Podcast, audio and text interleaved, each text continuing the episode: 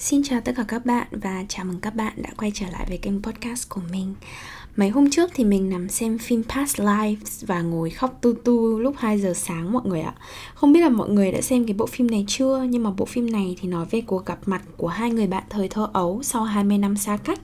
Họ từng có tình cảm với nhau, nhưng rồi bạn gái phải rời Hàn Quốc theo gia đình đi Mỹ để định cư. Khi họ gặp lại nhau thì dường như họ vẫn có một sợi dây gắn kết vô hình. Tình cảm của họ dành cho nhau vẫn vẹn nguyên như thời thơ ấu, chỉ khác là họ đã có hai cuộc sống riêng và bạn nữ thì đã lập gia đình. Cảnh cuối của bộ phim là họ chào tạm biệt nhau, hẹn gặp nhau ở một kiếp sau. Bạn nữ bước về nhà và bật khóc trong vòng tay của người chồng. Mình xem đến đoạn cuối này và mình cũng bật khóc theo nhân vật luôn. Khóc thút thít lúc hai giờ sáng và mở điện thoại lên. Mình viết dòng tin nhắn vào ô chat I miss you. Rồi mình xóa vội cái dòng tin nhắn đó đi. Đó sẽ là một trong những dòng tin nhắn chẳng bao giờ được gửi đi, bởi trong tim mình sẽ luôn có ít nhất một người để nhớ, nhưng lại chẳng thể quay trở lại. Trong bộ phim, khi hai người ngồi trò chuyện với nhau ở quầy bar, bạn nam đã đưa ra rất nhiều những điều nếu như.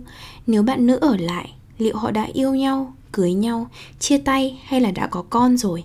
Và rồi bạn nam nói rằng điều bạn ý nhận ra đó là bạn nữ phải rời đi vì chính bản thân bạn nữ. Lý do khiến bạn nam yêu bạn nữ là vì bạn ý là chính mình, và bạn nữ sẽ là một người phải rời đi. You had to leave because you are you. The reason I like you because you are you. And you are someone who lives. Quá nhiều điều mình có thể cảm nhận được ở cảnh phim này. Đầu tiên thì mình nhận ra là mỗi người đều có hành trình của riêng mình. Bạn nữ phải rời Hàn Quốc để chinh phục giấc mơ đạt giải Nobel văn học và trở thành nhà văn. Bạn nữ không thể từ bỏ hành trình của riêng mình để ở lại với mối tình thời thơ ấu. Còn bạn nam thì cũng chẳng thể nào bỏ lại cuộc sống của mình ở Hàn Quốc chỉ để đuổi theo hành trình của bạn nữ. Khi họ gặp lại nhau ở thời trưởng thành, khi cả hai đã trên hai cuộc hành trình của riêng mình, họ cũng chẳng thể nào từ bỏ cả một hành trình nỗ lực chỉ để níu giữ lại một kỷ niệm đẹp diễn ra trong quá khứ. Bạn nữ đã phải nỗ lực tới hai lần để được nhập cư vào Mỹ và trở thành nhà văn, còn bạn nam đã tốt nghiệp đại học ngành kỹ sư để có thể có công việc ổn định ở Hàn Quốc.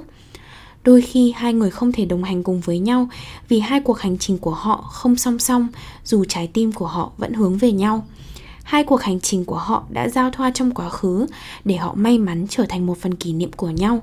Nhưng bước qua đoạn giao thoa đó rồi, họ vẫn phải bước tiếp trên hành trình của riêng mình và chấp nhận buông bỏ một phần quá khứ. Nếu họ tiếp tục níu giữ kỷ niệm tuổi thơ, nếu bạn nữ chọn bỏ giấc mơ trở thành nhà văn ở Mỹ để quay về Hàn Quốc với bạn nam, hay nếu bạn nam từ bỏ cuộc sống ở Hàn để qua Mỹ với bạn nữ, liệu họ có hạnh phúc không? Mình nghĩ là chưa chắc họ đã hạnh phúc đâu, bởi trong cái hành trình họ tìm kiếm và níu giữ đối phương thì có thể họ sẽ lỡ đánh mất chính mình. Và chẳng một ai hạnh phúc khi không được là chính mình và được chinh phục cái giấc mơ của bản thân mình. Do vậy, đôi khi chúng mình sẽ phải từ bỏ một người mình yêu để bảo vệ lấy chính mình. Dù trong tim chúng mình sẽ luôn có hình bóng của người đó, nhưng không có nghĩa là mình sẽ hạnh phúc khi tiếp tục bên cạnh người đó. Điều thứ hai mình nhận ra là có những thứ sẽ chỉ đẹp khi nó còn dang dở. Nếu hai bạn ấy yêu nhau thì chắc gì hai bạn ấy đã cùng đồng hành với nhau đến cuối con đường. Bởi bạn nữ rời đi quá đột ngột, bạn nam quyết định đi tìm bạn nữ và họ kết nối lại sau hai mươi năm.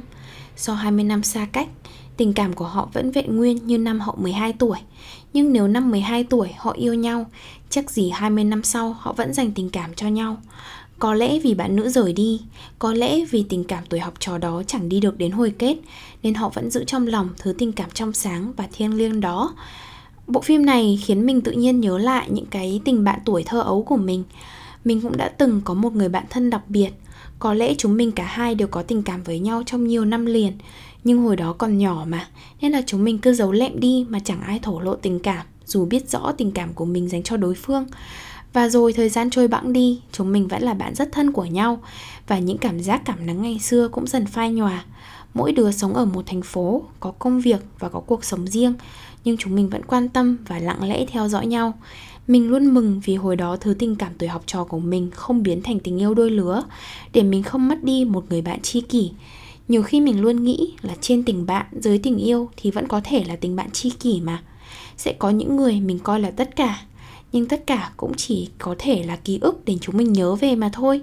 Có những cuộc tình sẽ chỉ dang dở, nhưng dang dở cũng là để chúng mình giữ lại một phần ký ức đẹp về nhau. Nếu ngày xưa mình và bạn thân yêu nhau thì chắc chúng mình sẽ đánh mất đi một phần ký ức đẹp với nhau và có thể mất đi luôn cả tình bạn chúng mình vốn có. Tính đến nay mình và bạn mình đã thân nhau được mười sáu năm rồi. Mình cũng có những mối tình mình giữ mãi trong tim, có những mối tình mình vẫn còn nhớ về, có những mối tình chúng mình thề non hẹn biển sẽ đồng hành cùng nhau. Nhưng rồi có những việc xảy ra khiến chúng mình chẳng thể bước tiếp cùng nhau nữa. Lời hứa đó vẫn còn dở dang, nhưng nó dở dang để cả hai đi đúng hành trình của bản thân mình và tìm đến những người phù hợp hơn cho cả hai. Dù đôi lúc yếu lòng, mình cũng sẽ mở ô chat đó lên, viết một vài dòng tin và mãi không bao giờ gửi những cái dòng tin nhắn đó đi. Đôi lúc mình cũng sẽ tự hỏi là nếu như mà hồi đó chúng mình không chia tay thì bây giờ cả hai sẽ như thế nào nhỉ? Nhưng mình nhận ra là nếu hồi đó chúng mình không chia tay, có thể cả hai sẽ ghét nhau cay đắng và ghét bỏ luôn cả những kỷ niệm đẹp đã có cùng nhau. Khi nghe nhân vật nam nói ra những điều giá như và nhìn lại hành trình của cả hai nhân vật ở thời điểm hiện tại, thì mình nhận ra một cái điều thứ ba, đó chính là mọi việc xảy ra đều có lý do của nó và chúng mình đang ở đúng vị trí mà chúng mình thuộc về. Nhân vật nữ đã đạt được rất nhiều các cái thành công trong lĩnh vực của mình. Cô có thẻ xanh và cô có một người chồng tuyệt vời, tâm lý, ngay cả khi người chồng đó không phải là mối tình thời học trò của cô. Nếu chọn lại thì chắc chắn là cô vẫn sẽ chọn cuộc sống của mình ở thời điểm hiện tại. Dù đồng nghĩa với việc đó là phải từ bỏ mối tình thời thơ ấu của cô. Mình nghĩ là trên đời này không ai là có tất cả mọi thứ. Đôi lúc mình sẽ phải từ bỏ một vài người mình yêu, một vài thứ mình thích để dành chỗ cho những điều tốt đẹp hơn. Nếu mình sợ phải buông bỏ và níu giữ những người và những thứ vốn dĩ không thuộc về mình mãi mãi, thì mình chỉ đang đánh mất cơ hội chào đón những người mới và những điều mới mẻ khác đang bước vào cuộc đời của mình thôi. Mình xem bộ phim này xong, mình nằm trên giường khóc nửa tiếng đồng hồ vì mình nhớ người mình không nên nhớ và lưu luyến những kỷ niệm chỉ ở lại trong quá khứ. Nhưng những nỗi nhớ đó sẽ chỉ xảy ra trong phút chốc, rồi mình sẽ lại đắp chăn đi ngủ. Sáng hôm sau tỉnh dậy như chưa hề có đôi phút yếu lòng xảy ra vào đêm hôm trước. Mình lại mỉm cười và tiếp tục với cuộc sống của mình. Mình luôn nhớ một câu trong tiếng Anh như thế này: Sometimes good things fall apart for better things fall together. Có những điều tốt đẹp bị phá vỡ để những điều tốt đẹp hơn đến với nhau.